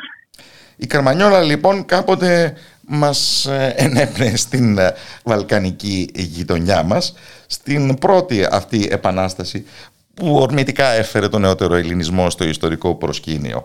Αναφέρεστε όμως και σε μια δεύτερη. Ναι, αναφέρομαι και σε μια δεύτερη, αυτή της δεκαετίας του 1940, ε, στο μεγαλειώδες ε, έπος της εθνικής αντίστασης, ε, του εθνικού απελευθερωτικού μετόπου. Μια επανάσταση που για διάφορους λόγους ε, δεν την ε, αναλύουμε. Έχει γίνει αυτό από πολλούς άλλους εξάλλου πριν από εμάς. Ε, δεν ευωδόθηκε που όμως αποτελεί έναν δεύτερο σημαντικό σταθμό στην ιστορική πορεία του νεοελληνικού έθνους. Δηλαδή, λίγο σχηματικά θα μπορούσε να πει κανείς ότι η, η ιστορία μας σημαδεύεται από την πρώτη επανάσταση, την Εθνικοαπελευθερωτική του 1821, κρίσεις, απανοτές, μια δεύτερη επανάσταση τη δεκαετία του 1940 και στη συνέχεια πάλι ε, εξελίξεις και κρίσεις μέχρι τη μεγάλη σημερινή κρίση η οποία βιώνουμε και εμείς και όλη η ανθρωπότητα, δηλαδή, όχι μόνο εμείς, Εμείς αυτόν τον τόμο... Στην προσδοκία μιας προσπά... τρίτης επανάστασης, αν αντιλαμβάνομαι σωστά το υπονοούμενο. Κοιτάξτε, κοιτάξτε εμείς, καταρχήν, εμείς καταρχήν κάνουμε μια προσπάθεια να δέσουμε το χτες με το σήμερα. Δηλαδή, ε, φυσικά τώρα σε έναν συλλογικό τόμο αυτό δεν μπορεί να γίνει με πληρότητα. Νομίζω ότι είναι αυτονόητο αυτό. Ε, μόνο κάποιες πινελιές μπορεί να βάλει κανείς. Προσπαθήσαμε όμως να δείξουμε κάπως την συνέχεια της ιστορικής πορείας της χώρας μας και του ελληνικού λαού. Δηλαδή, να το πω λίγο πιο απλά, πώς φτάσαμε από την Επανάσταση του 1821 στα μνημόνια. Γιατί ανάμεσα στα δύο αυτά ορόσημα υπάρχει μια κόκκινη γραμμή που τα συνδέει. Εμείς αυτό, το, αυτά, αυτό ακριβώς το στοιχείο προσθέσαμε να αναδείξουμε. Αυτή ε, τη σύνδεση την έκαναν όμω ρητά οι πρωταγωνιστές της δεύτερης επανάστασης. Αν κρίνω ναι, από τον λόγο του Άρη Βελουφιώτη στη Λαμία λόγου χάρη και το πώς η εικονοποιία του 1821 έντισε την εθνική αντίσταση της δεκαετίας του 40. Φυσικά, φυσικά, φυσικά. Ε, και υπάρχει και μια.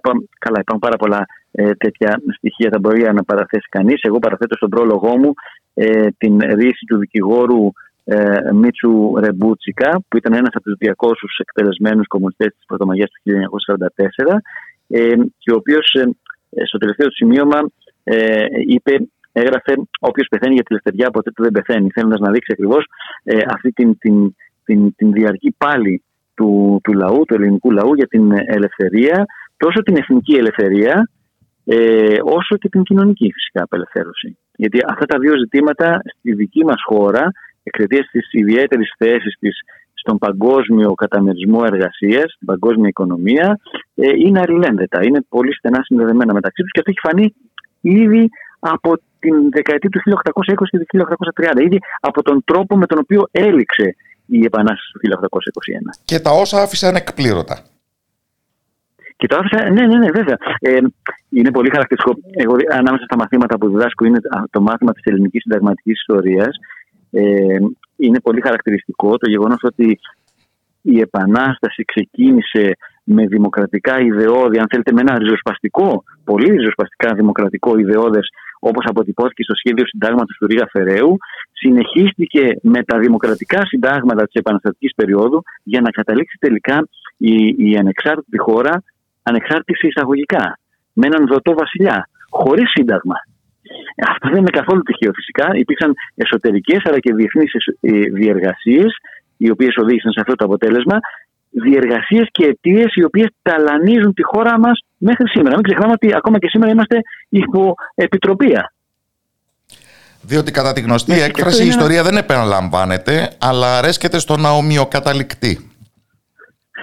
ναι, δεν επαναλαμβάνεται. Ποια μουσικά μοτίβα, για να συνεχίσω την, την μεταφορά, επαναλαμβάνονται μέσα στους τελευταίους δύο αιώνες ελληνικής ιστορίας. Ε, συγγνώμη, δεν, καταλ... δεν σας άκουσα καθαρά. Ποια μουσικά μοτίβα επαναλαμβάνονται στους τελευταίους δύο αιώνες της ε, ναι, ναι, ελληνικής ναι, ιστορίας; Ναι, νο, νο, νομίζω, νομίζω δύο βασικά.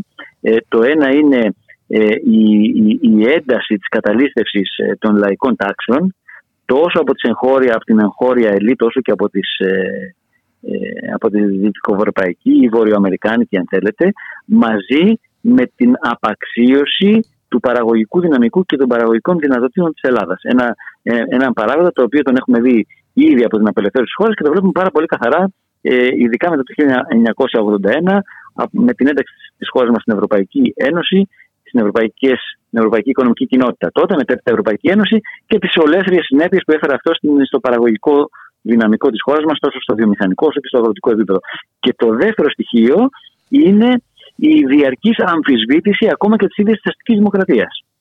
Όχι μόνο με τη μορφή της επιβολής μονάρχη τότε, όχι μόνο με τη μορφή της συχνής, ε, ε του συχνού, της συχνής επιβολής δικτατορικών καθεστώτων, αλλά ακόμα και με την, ε, με την αμφισβήτηση ε, στοιχειωδών δημοκρατικών ελευθεριών σε συνθήκες αστικής δημοκρατίας. Ας δούμε και το σήμερα, μην πάμε πολύ μακριά, μην πάμε στο χθες και σήμερα μονάχα αν ε, εξετάσουμε λίγο καλύτερα τα πράγματα, δούμε τον νόμο για τις διαδηλώσεις ή δούμε τον νόμο για την πανεπιστημιακή αστυνομία ή δεν ξέρω μια σειρά άλλες τέτοιες ε, τουλάχιστον αμφιλεγόμενε επιλογές της ε, κυβέρνησης, μπορούμε να πιστούμε για το συμπέρασμα αυτό. Αυτά νομίζω ότι είναι τα μοτίβα τα οποία επαναλαμβάνονται λίγο πολύ σε όλη την ελληνική ιστορία.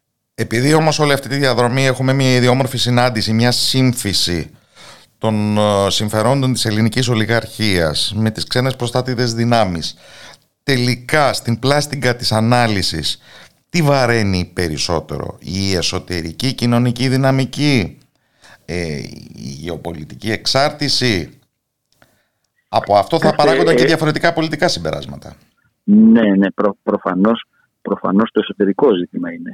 Πρωτίστως η χώρα, η χώρα μας είναι μια τυπικά ανεξάρτητη χώρα. Η χώρα μας είναι μια, μια χώρα ε, η οποία δεν βρίσκεται υπό κατοχή κάποιες άλλες δύναμη. Επομένως, η βασική αιτία και η βασική αντίθεση βρίσκεται στο εσωτερικό, προφανέστατα.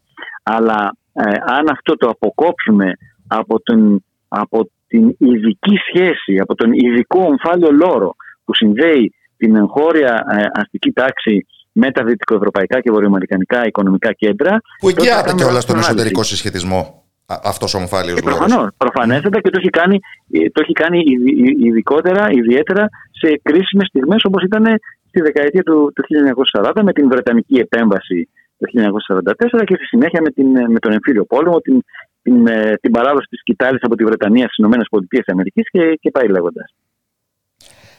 Για να μην μένουμε όμως ένα αφήγημα ψωροκόστενας, αυτοί οι δύο αιώνες δεν ήταν μόνο ε, μια καταγραφή λαϊκών ετών, ε, ητών και ανεκπλήρωτων επαγγελιών ήταν και μια διαδρομή σχετικών επιτυχιών. Πώς θα τις βάζαμε αυτές ε, στο λογαριασμό; Αδιαμφισβήτητα, αδιαμφισβήτητα ακόμα παρά τις, παρά τις πολύ... Ναι, ε, ε, υπήρξαν πάντοτε επιτυχίες. Αυτό είναι, αυτό είναι σίγουρο. Για παράδειγμα, να πω τώρα έτσι από ε, το, το Σύνταγμα του 1927 100 χρόνια περίπου μετά την Επανάσταση του 1821, που ήταν το πρώτο δημοκρατικό σύνταγμα, ήταν μια μεγάλη κατάσταση του ελληνικού λαού, έστω και αν δεν διήρκησε πολύ. Παρά το μετριοπαθή χαρακτήρα του συντάγματος, παρά τις ασφιχτικές πιέσεις που ασκήθηκαν και στο εσωτερικό αλλά και από το εξωτερικό, ώστε να μην ψηφίσει υπέρ της αβασίλευτη δημοκρατίας ο λαός. Ήταν μεγάλη επιτυχία. Ή το γεγονός ότι στο 19ο αιώνα η χώρα μας έγινε η πρώτη σε όλη την Ευρώπη που καθιέρωσε την καθολική ψήφο των ανδρών χωρίς ναι, ναι, ναι. προποθέσει εισόδηματος. Ακριβώς. Ακριβώς. Ακόμα και το, το Σύνταγμα της Βασιλευόμενης Δημοκρατίας του 1864, σε σύγκριση με άλλα συντάγματα ε, ευρωπαϊκά εκείνης της περίοδου, ε, είχε, ε, είχε σαφή δημοκρατικά προτερήματα.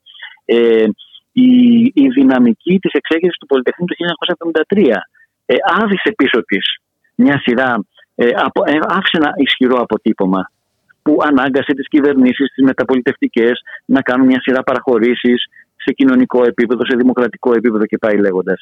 Δηλαδή το να, το να, το να διαπιστώνουμε τη βασική αιτία τον, τη βασική αιτία των, ή τις βασικές αντιθέσεις των προβλημάτων που μας ταλανίζουν και σήμερα δεν σημαίνει ότι ο ελληνικός λαός δεν είχε σημαντικά επιτεύγματα σε όλους τους τομείς. Στο κοινωνικό, στο οικονομικό, στο δημοκρατικό, στο πολιτιστικό. Αλλήμον, αν ήταν διαφορετικά. Ότι δεν, υπήρχε και, δεν υπήρξε και αυτός δράστης της δημιουργίας της ιστορίας του.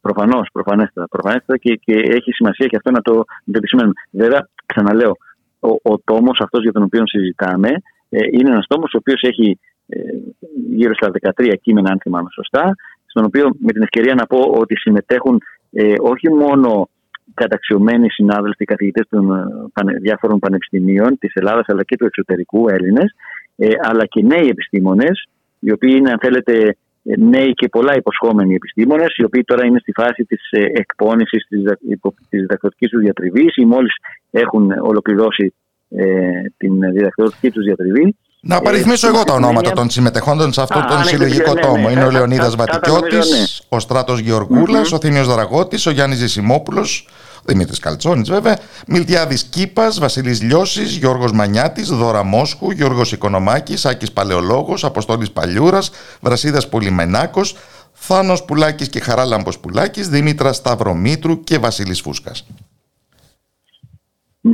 Ε, θα ήθελα να προσθέσω επίσης κάπως για να ε, έχει και ο ακροατής σας να διαμορφώσει μια εικόνα περίπου για το πώς είναι διαρθρωμένο το βιβλίο ε, χωρίζεται σε τρία μέρη στο πρώτο μέρος, υπάρχουν, το πρώτο μέρος περιλαμβάνει κείμενα τα οποία αφορούν ε, το ζήτημα της διαμόρφωσης του ελληνικού έθνους. Έχει ε, τρία, τρεις συμβολές, είναι του Γιώργου του Μανιάτη, του Βαστόνη Παλιούρα και της Ζώρας της Μόσχου. Το δεύτερο μέρος ε, αφορά μια, ε, μια σειρά ζητήματα που έχουν να κάνουν με την Επανάσταση του 1821 και με στοιχεία της τέτοια που δένουν το νήμα με το σήμερα. Ας πούμε, διαβάζω το, τον τίτλο του, της συμβολής του Λεωνίδα Βατικιώτη ε, «Δάνεια της Επανάστασης, το δημοσιονομικό προπατορικό αμάρτημα της ελληνικής ελίτ, όπως αυτό φαίνεται από τον τύπο της εποχής». Ε, και το τρίτο μέρος έρχεται στη σύγχρονη Ελλάδα με χαρακτηριστικούς τίτλους, σας διαβάζω, από τα δάνεια της ανεξαρτησίας στα σύγχρονα μνημόνια. Ε, ε μια άλλη ανάλυση πάρα πολύ ενδιαφέρουσα για τα μονοπόλια στην Ελλάδα από τα μέσα του 19ου αιώνα στη μεταπολίτευση. Μια ακόμα συμβολή με τίτλο «Όψης ελληνικής οικονομικής ιστορίας» που εστιάζει στην κρίσιμη επταετία 1967-1974. Ένα θέμα το οποίο νομίζω έχει πολύ λίγο αναλυθεί και αξίζει πραγματικά να σκύψει κανείς με ενδιαφέρον σε αυτό. Ε, και επίσης συμβολές για την συγκρότηση του ελληνικού κράτους και της, και της, ε, της παρέμβασής του στην ελληνική οικονομία από το 1980 μέχρι σήμερα. Επίσης πολύ ενδιαφέρον θέμα. Και τέλος βέβαια για την ταξική διάρθρωση της, της Ελλάδας ε, στον 21ο αιώνα. Που υπογράφει ο συνάδελφος Γιώργος Οικονομάκης μαζί με τον, ε, τον Γιάννη Ζησιμόπουλο. Τολμηρό αυτό το μπρο πίσω σε δύο αιώνε νεοελληνική ιστορία. Δεν μένει παρά να ευχηθούμε καλοτάξιδο το βιβλίο. Ευχαριστώ θερμά τον κύριο Δημήτρη Καλτσόνη, νομικό και, και καθηγητή του Παντίου Πανεπιστημίου. Καλό απόγευμα από το Ραδιομέρα.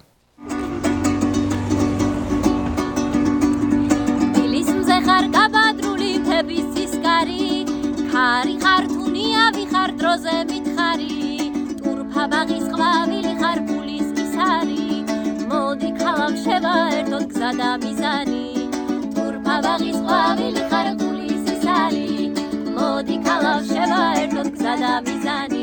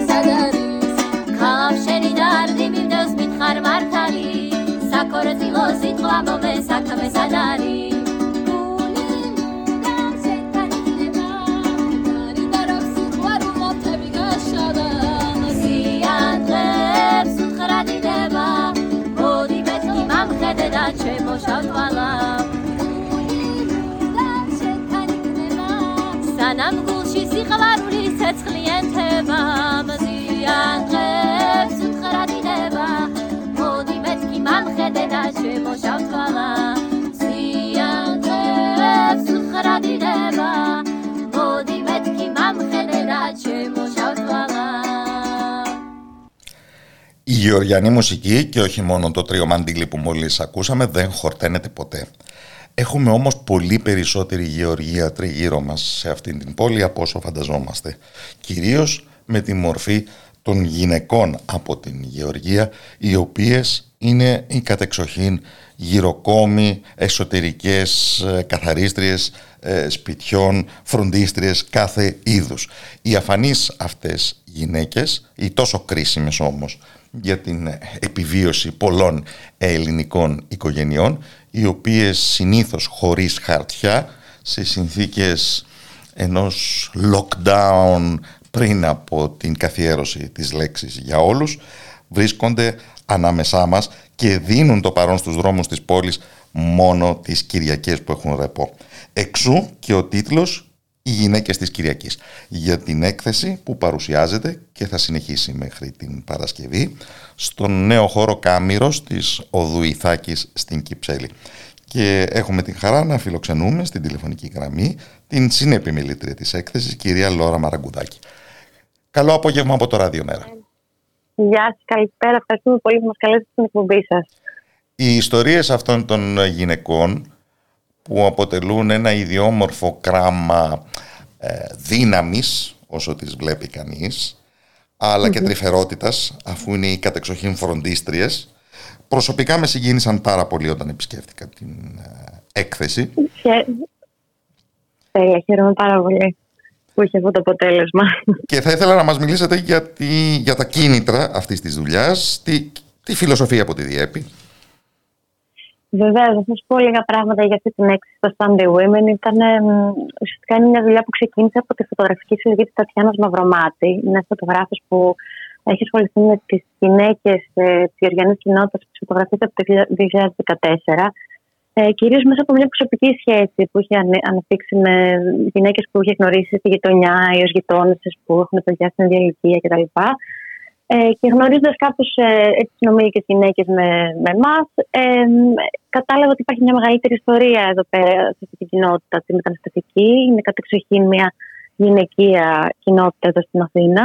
Και ο λόγος είναι ότι αυτές οι γυναίκες έρχονται εδώ πέρα κατά κύριο λόγο για να δουλέψουν ως οικιακές βοηθοί, οικιακές εργάτε στα ελληνικά νοικοκυριά. Οπότε, Έχει αυτή την ιδιαιτερότητα η μετανάστευση από την ε, Γεωργία. Ε, πίσω στην ναι. πατρίδα βλέπει κανείς πάρα πολλές μονογονεϊκές ε, οικογένειες με επικεφαλής άνδρα. Οι γιαγιάδες, οι συγγενείς, ε, πολύ συχνά τα παιδιά που, των γυναικών που δουλεύουν εδώ μπορεί να μείνουν με, με κάποια συγγενή, μπορεί να είναι δεύτερο και τρίτο βαθμό, δηλαδή δεν είναι απαραίτητο να είναι, είναι και πατέρας, αλλά είναι και άλλοι συγγενείς. Γενικά ε, η οικογένεια εκεί πέρα προφανώς έχει επηρεαστεί από την έλλειψη των γυναικών που ε, είναι βασική ο βασικό προορισμός για αυτές είναι οι χώρες στην, στην Νότια Ευρώπη, κυρίως και στην Τουρκία. Ε, και ναι, βέβαια, εδώ πέρα φαίνεται δηλαδή ότι η γενική παρουσία, κάπως ε, η, η, απουσία τους μάλλον είναι αισθητή. Και είναι όμως ο οικονομικός τροφοδότης όσων μένουν πίσω. Ε, Βεβαίως, ναι, είναι νομίζουμε κατά κύριο λόγο εκείνε μάλλον που στηρίζουν ε, κατά μεγάλο, ένα μεγάλο ποσοστό την οικονομία της Γεωργίας, όπως και γίνεται και σε άλλες χώρες όπως στις Φιλιππίνες. Δηλαδή δεν είναι μόνο οι Γεωργιανέ γυναίκες που, που κάνουν αυτή τη δουλειά στην Ελλάδα, είναι και άλλες εθνικότητες. Αλλά η Γεωργιανή είναι μια μεγάλη κοινότητα η οποία είναι κατά βάση ε, σχεδόν άγνωστη. Ε, ενώ είναι τόσο, τόσο κομβική στην καθημερινότητα και στην, στην καθημερινή και εύρυθμη λειτουργία της ελληνικής κοινωνίας. Κατά κυριολεξία, ε, αθέατες έξι μέρες την εβδομάδα. Ναι, ε, το, ε, αναφέρεται στην συνθήκη της εσωτερικής που είναι και η πιο συχνή συνθήκη εργασίας για αυτές τις γυναίκες. Γιατί όπως ε, σωστά είπατε και εσείς, κάνουν πολύ συχνά αυτή τη δουλειά του, του γυροκόμου. Φροντίζουν παππούδια, γιαγιάδε που έχουν ανάγκη 24 ώρε στήριξη και φροντίδα. Στην οποία έχουν αποκτήσει και πολύ καλή φήμη, να το πούμε. Ναι, και τις προτιμάει και όλη η οικογένεια, όπως ας πούμε και γυναίκες, άλλες γυναίκες από τα Βαλκάνια, Ουκρανές κτλ. Ε, έχει κάνει κάπως αυτή τη διαθέτηση η ελληνική κοινωνία και ε, η φροντίδα της ηλικίας γίνεται από αυτές τις γυναίκες που έρχονται εδώ, θυσιάζοντας βέβαια κατά μεγάλο ποσοστό τη δική τους προσωπική ζωή, γιατί μένουν στα δικά μας σπίτια έξι μέρες τη εβδομάδα, με πολύ μικρούς μισθούς, με πολύ δύσκολε συνθήκε διαβίωσης, ε, χωρίς χαρτιά, όλα αυτά που αναφέρατε και εσείς πριν. Ε, και χωρίς αναγνώριση ούτε νομική ούτε κοινωνική για αυτή την πολύ, πολύ σημαντική δουλειά που κάνουν.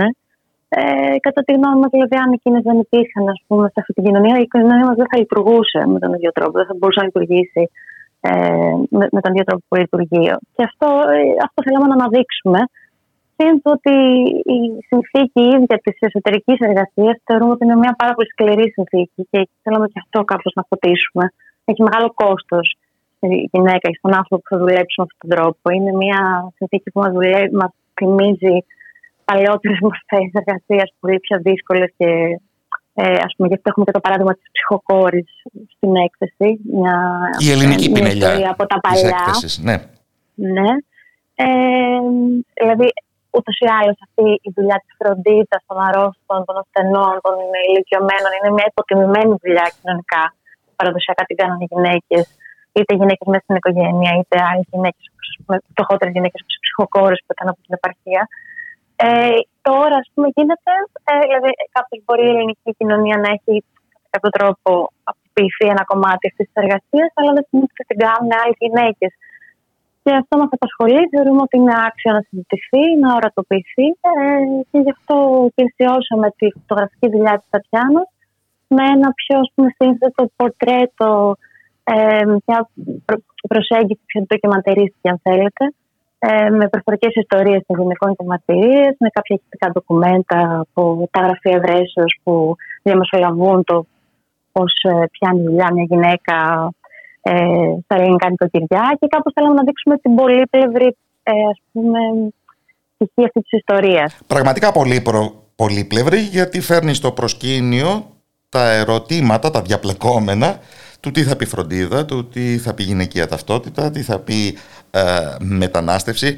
Ε, η κάμερα είτε η φωτογραφική είτε του βίντεο ε, νομιζω με μια δικαιοσύνη αναδεικνύει πολλές διαφορετικές πτυχές αυτών των γυναικών από την ε, θρησκευτικότητα μέχρι τη φιλαρέσκειά τους, μέχρι τα διέξοδά τους, το τι συμβαίνει με την οικογένεια που αφήνουν πίσω ή αυτήν που αποφασίζουν να δημιουργήσουν εδώ στην Ελλάδα.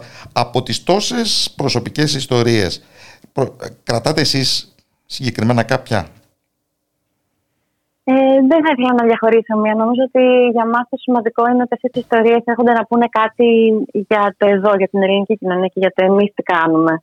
Ε, δηλαδή, μπορεί ο φακός να στρέφεται προς τις γυναίκες αυτές και αυτές να μοιράζονται και να εκθέτουν έτσι την ιστορία τους. Αλλά αυτό που εύχομαι ότι γίνεται στην έκθεση είναι ότι φεύγει λίγο και σκέφτεσαι, OK, αλλά εμείς τι κάνουμε εδώ πέρα, πώς γίνεται να υπάρχει αυτό μέσα στην κοινωνία την ελληνική. Πιο πολύ κάπως εκεί θα θέλαμε να πέσει η εστίαση και η προσοχή. Από την άποψη ότι οι προσωπικές ιστορίες φυσικά είναι πάρα πολύ δυνατές και είναι πολύ είναι, όπως μας είπε και μια Γεωργιανή φίλη που ήρθε να το δει, μα είπε είναι η αλήθεια. Αυτή είναι η αλήθεια, κάπως υποστηριζούμε. Ε, αυτό όμως που θα ήθελα να κρατήσω επισκέπτη είναι ότι αυτή η αλήθεια κάπως ε, συναντιέται με τη δική μας πραγματικότητα και μια, μια επιλογή κοινωνική που έχει κάνει η ελληνική, μια πολιτική μάλλον ε, επιλογή που έχει κάνει η ελληνική κοινωνία και αυτό κάπως είναι το θέμα που μας απασχολεί. Προσωπικά συγκρατώ την ιστορία της γυναίκας που μετά την κατάρρευση της μετασοβιετικής βιομηχανίας ήρθε στην Ελλάδα σε ηλικία 53 ετών. Έχουν περάσει 22 χρόνια και κάνει στα 75 της τη φροντίστρια. Και αναρωτιέμαι στη δική της τρίτη ηλικία ποιος τη φροντίζει; Βέβαια, αυτό είναι ένα ερώτημα που ναι, όπως εκείνη το απαντά βέβαια, λέγοντα ότι για αυτήν όσο μπορεί να δουλεύει και να, να υποστηρίζει την οικογένειά της που ουσιαστικά είναι το, το βασικό στήριγμα ακόμη, ε, αυτό θα κάνει. Οπότε αυτό νομίζω απαντάει και κάπου στην ερώτηση με ένα περίεργο τρόπο. Παρατείνεται η έκθεση μέχρι την Παρασκευή; Ναι, είμαστε πάρα, πάρα πολύ χαρούμενοι που έχει συνδυαστώ. Ήταν να είναι για δύο εβδομάδες, έχει παραταθεί για άλλη μια εβδομάδα και τελειώνει δυστυχώς την Παρασκευή. Έχετε ακόμα ε, τρεις βραδιέ μαζί με τη σημερινή, αν θέλει κάποιος να την επισκεφτεί. Είναι από τις 7.30 το απόγευμα μέχρι τις 11 το βράδυ ανοιχτά. Στον κάμερο τη οδού Ιθάκη. Ακριβώς, ναι. Που είναι ένας καταπληκτικός χώρος και πραγματικά σα προτείνω να τον επισκεφτείτε. Ευχαριστώ πολύ την συνεπιμελήτρια της έκθεσης γυναίκες της Κυριακής, Λόρα Μαραγκουδάκη. Καλό απόγευμα από το Ραδιομέρα. Καλά. Ευχαριστώ. Καλή συνέχεια. Γεια σας. Και ευχαριστώ όλες και όλους εσάς φίλες και φίλοι του Ραδιομέρα. Ο Γιώργος Νομικός και ο Κώστας Ράπτης σας αποχαιρετούν θερμά. Ραντεβού και πάλι ραδιοφωνικό την ερχόμενη Τετάρτη.